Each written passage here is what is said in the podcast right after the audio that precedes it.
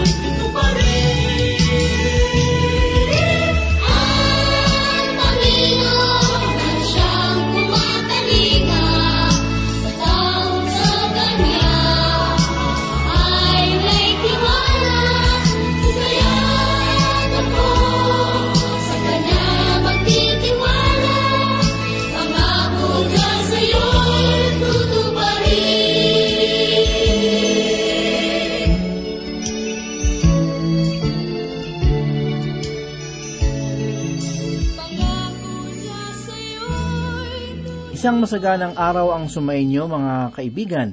Purihin natin ang Diyos sa pagpapala ng kanyang mga salita. Ako po si Pastor Dan Abangco.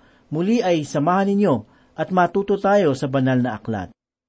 Ang ikalabing isa hanggang ikalabing tatlong kabanata dito sa aklat ng Hebreyo ay bumubuo ng dalawang pangunahing bahagi tungo sa mabuting pagkakaunawa ng aklat. Bagamat sa mga nakaraang kabanata, ang paksa ng may akda ay natutuon sa pagtuturo. Ngunit sa mga sandaling ito, siya ay nagbibigay ng mga hakbang at halimbawa patungkol sa pamumuhay. Ang ikalabing isang kabanata ng Hebreyo ay tinaguriang ang pahayag ng pananampalataya. Ito ay dahil sa dito natin maunawaan ang kanyang tunay na diwa at mga halimbawa na ipinakita sa bawat pahina ng kasaysayan. Sinasabi rin ng mga mag-aaral ng banal na kasulatan na ang kabanatang ito ay talaan ng mga bayani ng pananampalataya. Ipinapakita rito ang uri ng pamumuhay na nilakaran ng mga lingkod ng Diyos sa bawat yugto ng panahon at ng pangyayari mula sa Hardin ng Eden tungo sa kasalukuyang panahon. Nalalaman ko na napakadali para sa isang mananampalataya na lagyan ang kanyang buhay ng maraming mga alituntunin. Ito marahil ang dahilan kung bakit naibigan ng marami na sundin ang sampung kautusan. Dahil sa mayroon silang nakikitang malinaw na batas tungkol sa dapat at hindi dapat gawin. Para sa kanila, ang ganitong pamamaraan ay madali lamang dahil tila mayroon silang nakakamit. Sila ay tulad ng isang sasakyan na nasa sa ilalim ng mga tuntunin, kung kailan hihinto at tatakbo. Subalit ang mga tauhan na ating matutunghayan sa kabanatang ito ay nagpakita ng wagas na pananalig sa Diyos sa iba't ibang pamamaraan ng kanilang paglilingkod sa Panginoon. Ang kanilang halimbawa ay tulad ng isang malinaw na salamin na nakikitaan ng patotoo na dapat ay tanggapin at tularan. Naway tulungan ng pag-aaral na ito ang ating pagkakaunawa sa Diyos upang sa pamamagitan ng pakikipisan sa kanilang mga halimbawa ay tumawag ng ating pagtitiwala sa Panginoon. Basahin po natin ang unang talata bilang ating pagpapasimula. Ngayon, ang pananampalataya ay ang katiyakan sa mga bagay na inaasahan, ang paninindigan sa mga bagay na hindi nakikita. Ang Diyos ay mayroong dalawang pamamaraan upang tayo ay makalapit sa Kanya. Ang una ay may kinalaman sa pamamaraan ng sarili at mabubuting gawa. Nasabi ko ito sapagkat kung ang tao ay makapagkakaloob sa Panginoon ng ganap na gawa na walang anumang bahid ng kamalian, tatanggapin siya ng Diyos sang ayon sa kanyang katwiran. Ngunit, ang pahayag ng banal na kasulatan patungkol sa likas na kalagayan ng tao ay malinaw na nagsasabi na ang lahat ng nagkasala at walang sinuman ang nakaabot sa kaluwalhatian ng Diyos. Sa madaling salita, walang sinuman sa atin ang makapagpapahayag na siya ay matuwid. Maging si Adan na nilikha sang ayon sa kabanalan ay nagkasala ng kanyang sinuwayang utos ng Panginoon sa hardin ng Eden. Kaibigan, walang sino man sa atin ang makapagsasabi na siya ay walang kasalanan, dahil tayong lahat ay nagmula sa iisang lahi na galing kay Adan. Ang ikalawang pamamaraan ng Panginoon tungkol sa ating paglapit sa Kanya ay sa pamamagitan ng pananampalataya. Ang kaparaanan na ito ay karaniwang nabibigyan ng maling kapahulugan dahilan sa mga maling pananaw patungkol rito. Para sa iba, ang pananampalataya ay yaong pagtitiwala sa bagay na hindi mo nalalaman. Ito ay tulad ng sugal na wala kang katiyakan kung ikaw nga ba ay magwawagi o hindi. Samantalang sa iba, ang pananampalataya ay isang hiwaga na mahirap unawain. Dahil rito, kinakailangan mo pa ng may hiwagang pandama upang makita mo ang kalagayan ng hinaharap. Ang ganitong uri ng pananaw ay hindi mabuti sapagkat maging ang mga Diablo ay naniniwala sa Diyos, subalit walang kaligtasan. Gayon din naman, marami ring mga samahan na nagsasabi na nasa kanila ang tunay na kaligtasan. Ngunit ang totoo ay pinamumunuan ng Diablo. May iba rin naman na pumupunta pa sa mga manghuhula upang lumakas ang kanilang pananampalataya tungkol sa hinaharap. Subalit ang lahat ng pananaw na ito ay hindi wagas na diwa ng pananampalataya sa Diyos. Tanging ang banal na kasulatan ang mayroong malinaw na kahulugan tungkol sa pananampalataya na ikinalulugod ng Panginoon. Naalala ko tuloy ang pananalita ng isang kilalang mangangaral na nagngangalang Charles Haddon Spurgeon. Ang sabi niya, Hindi paninindigan kay Kristo ang nagliligtas sa tao, kundi si Kristo. Hindi rin ang iyong pananampalataya sa Kanya ang nagliligtas, kundi ang gawa ng dugo ni Kristo na iyong sinasampalatayanan. Kaibigan, ang pananampalataya ay tulad ng isang kamay na tumatanggap sa kaloob ng Diyos. Ito ay nakasalig sa persona ng Panginoong Heso Kristo na gumawa ng iyong kaligtasan sa pamamagitan ng kanyang kamatayan. Hindi ito isang bagay na idinaragdag sa iyong mabuting gawa kundi sapat na katugunan sa biyaya ng Diyos. Ngunit mayroong mga samahan na naniniwala ang pananampalataya ay dapat dagdagan ng mabubuting gawa upang ang kaligtasan ay makamit. Ang sabi nila, ang pananampalataya lamang ay hindi sapat. Kailangan mo ang mabubuting gawa upang ikaw ay maging matuwid sa harapan ng Diyos. Sangayon sa talatang ating binasa, ang pananampalataya ay ang katiyakan sa mga bagay na inaasahan, ang paninindigan sa mga bagay na hindi nakikita. Ang sabi ng isang kilalang misyonero sa bansang China, ang pananampalataya ang siyang nagbibigay lakas sa nagtitiwalang kaluluwa upang masdan ang hinaharap bilang kasalukuyan at nakikitang kalagayan. Ang pananampalataya kung gayon ay ang katiyakan ng mga bagay na inaasahan. Sa wikang Griego, ang salitang katiyakan ay tinatawag na hupostasis. Ang salitang ito ay makaagham na salita na nagpapahayag ng tiyak na kalagayan. Hindi ito isang kuro-kuro o palaisipan, kundi isang katotohanan na naroroon.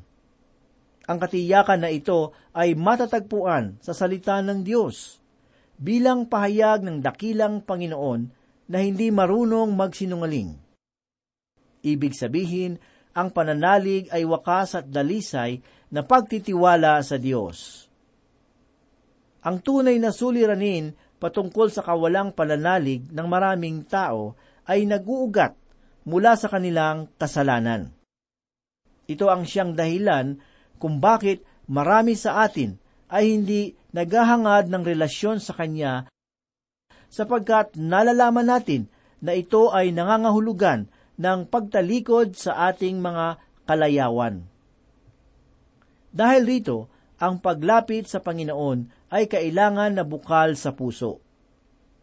Sapagkat kung ang isang tao ay nahahanda ng talikuran ang kanyang kasalanan, ang banal na espiritu ay kikilos sa kanyang puso sa pamamagitan ng salita ng Diyos.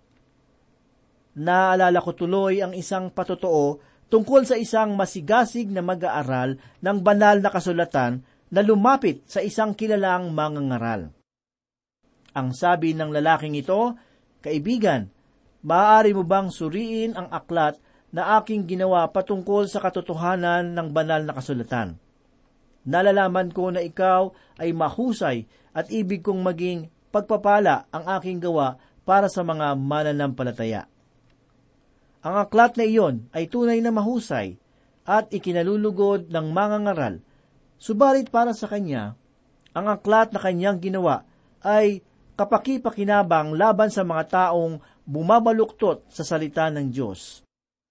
Ngunit para sa kanya na nananalig sa banal na kasulatan, ang aklat na iyon ay hindi na niya kailangan sapagkat maraming ulit na niyang napatunayan ang katotohanan nito sa bawat bahagi at kalagayan ng kanyang buhay. Sapagkat ginagawang totoo ng banal na espiritu ang salita ng Panginoon sa kanyang puso. Ang sabi ni Apostol Pablo sa unang kabanata ng kanyang liham sa mga taga-Kolosas, talatang siyam ang ganito. Kaya't mula ng araw na aming narinig ito, hindi kami tumigil ng pananalangin para sa inyo at sa paghiling na kayo'y punuin ng kaalaman ng kanyang kalooban sa buong karunungan at pagkaunawaang espiritual. Ang pagkaunawa sa kalooban ng Panginoon ay nagmumula sa ating pagkaunawa sa kanyang banal na salita. Ito ay pinatotohanan ng panalangin ni Pablo na kanyang idulog sa Diyos ang mga taga-Kolosas upang makilala nila ang Panginoon sa pamamagitan ng karunungan ng banal na kasulatan. Ang salitang Griego para sa kaalaman sa talatang ito ay nangangahulugan ng ganap at wagas na karunungan. Sinabi niya ito sapagkat may mga samahan noon na tinatawag na Gnostic, na naniniwalang taglay nila ang mahiwaga at ganap na kaalaman. Subalit, para kay Pablo, ang kaalaman na iyon ay nagmumula sa Diyos sa pamamagitan ng kanyang salita. Ang ating pananalig ay dapat na magmula sa banal na kasulatan. Ito ang dahilan kung bakit sinabi sa aklat ng Hebreyo Kabanatang 10, talatang 30 at siyamang ganito, Ngunit tayo'y hindi kabilang sa mga umuurong, kaya't sila'y napahamak, kundi kabilang sa mga may pananampalataya kaya't naligtas. Kaibigan, dalawang hakbang lamang ang iyong magagawa. Ito ay pagpapatuloy o kaya naman ay pagtalikod. Sapagkat ang bawat may buhay ay hindi maaaring tumayo na lamang. Maiyahambing natin ito sa kalagayang nagaganap sa kagubatan. Bawat paglago roon ay nangangailangan ng kilos sapagkat patay lamang ang humihinto. Ang sabi pa ng may akda sa talatang ating pinagbubulayan, ang pananampalataya ay paninindigan sa mga bagay na hindi nakikita. Kung iahambing natin sa salitang katiyakan ang salitang paninindigan, ang paninindigan na ginamit rito ay mula sa legal na paggamit. Ito ay mapapakinggan sa mga hukuman bilang pagpapatibay na ang isang patunay ay dapat tanggapin ng walang pag-aalinlangan. Ang salitang ito ay ginamit rin ni Plato ng dalawampu at tatlong ulit patungkol kay Socrates. Sangayon sa mga dalubhasang mag-aaral ng banal na kasulatan, ang salita na ito ay ginamit ng mga tao noon sa pagharap ng iyong katibayan bilang patunay sa iyong panig. Maihahambing natin ito sa isang tseke na ibinigay sa isang tao bilang bunga ng kanyang paglilingkod. Bagamat ang halaga ng salapi ay nasusulat lamang sa kapirasong papel, naniniwala kang iyon ay may tunay na halaga sapagkat ang samahan na pinanggalingan noon ay mapagkakatiwalaan. At may kaugnayan sa bangko na iyong pagpapalitan niyon. Ito ang katangian ng pananampalataya na sinasabi ng mayakda ng Hebreyo. Ito ay matibay at mapagkakatiwalaan. Ang pananalig sa Diyos ay hindi isang paghakbang sa kawalan. Ito ay may sandigan. Hindi ito umaasa sa wala, sapagkat ito ay may nilalaman para sa bawat makaagham na pag-iisip. At katibayan para sa makatwirang pananaliksik. Kaya naman kung nais mong manalig sa Panginoon, ito ay iyong magagawa. Sa totoo lang, nagagawa mo namang maniwala sa mga hindi kapanipaniwalang bagay, gaano pa kaya sa Diyos na nag-aalay sa iyo ng mabuting bagay? Kaibigan, nais niyang manahan ang iyong pagtitiwala sa himlayan ng kanyang banal na kasulatan. Ito ang pinatunayan ng mga mananampalataya sa nakaraang panahon. Kung kaya't wala kang dapat ikabahala sapagkat sangayon sa ikalawang talata, tunay na sa pamamagitan nito ang mga tao noong una ay tumanggap ng patotoo. Ngunit sino nga ba ang mga taong ito na nagkamit ng mabuting patotoo? Mayroon tayong tatlong pagpipilian na bagay. Ang una ay tumutukoy sa mga matatanda ng simbahan, o kaya naman ay sa mga tungkulin ng mga maaasahang mananampalataya sa iglesia ng bagong tipan. Sapagkat kung ating matatandaan, si Pablo ay sumulat kay Pastor Tito patungkol sa kanyang mga ilalagay na mga matatanda sa simbahan. Ang ikatlong bagay na maaari nating isaalang-alang ay tumutukoy sa mga mananampalataya ng lumang tipan.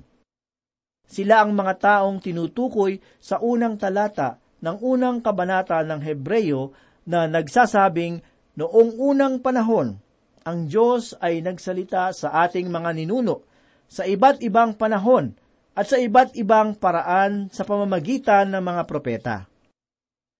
Ang mga mananampalatayang ito ay tumanggap ng mabuting patotoo tungkol sa kanilang pananampalataya sa Panginoon. Ang kanilang pananalig ay nasasalig sa matibay na patotoo at pahayag. Si Noe ay gumawa ng arko sangayon sa malinaw na salita ng Diyos. Ito ay hindi niya ginawa sapagkat napanaginipan niya ang Panginoon, kundi ang Diyos ay nagkaloob ng maraming matitibay na patotoo patungkol sa pagsasagawa nito. Ito ay kanyang nalaman sapagkat siya ay lumakad sa kalooban ng Panginoon.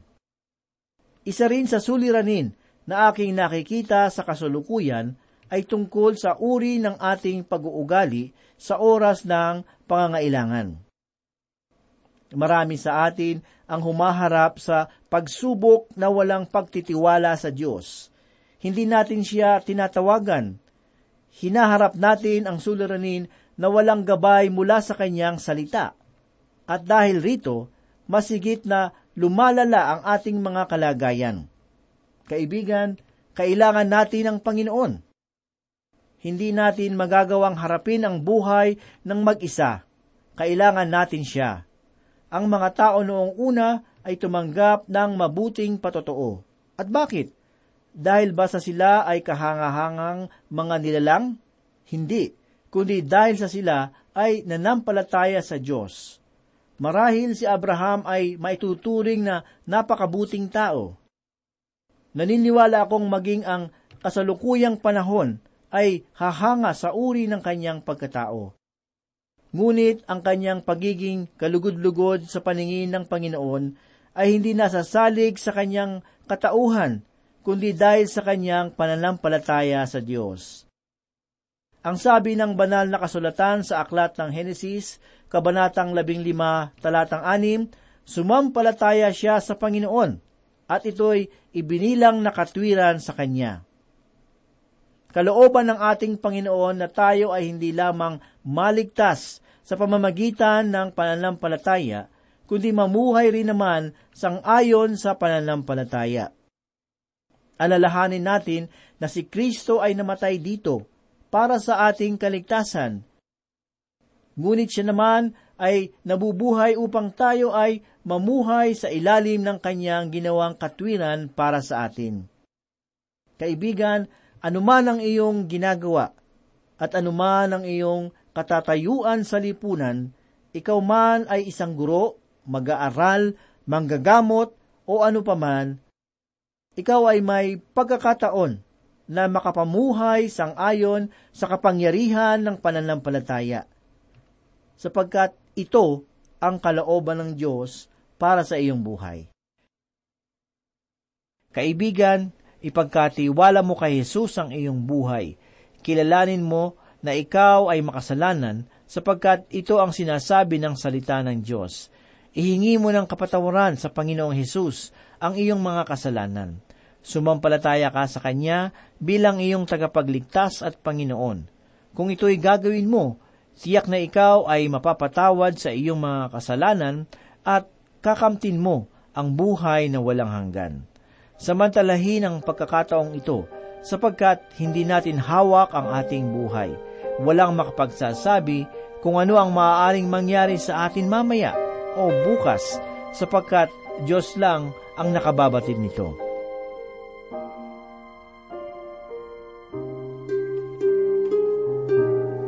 Manalangin po tayo.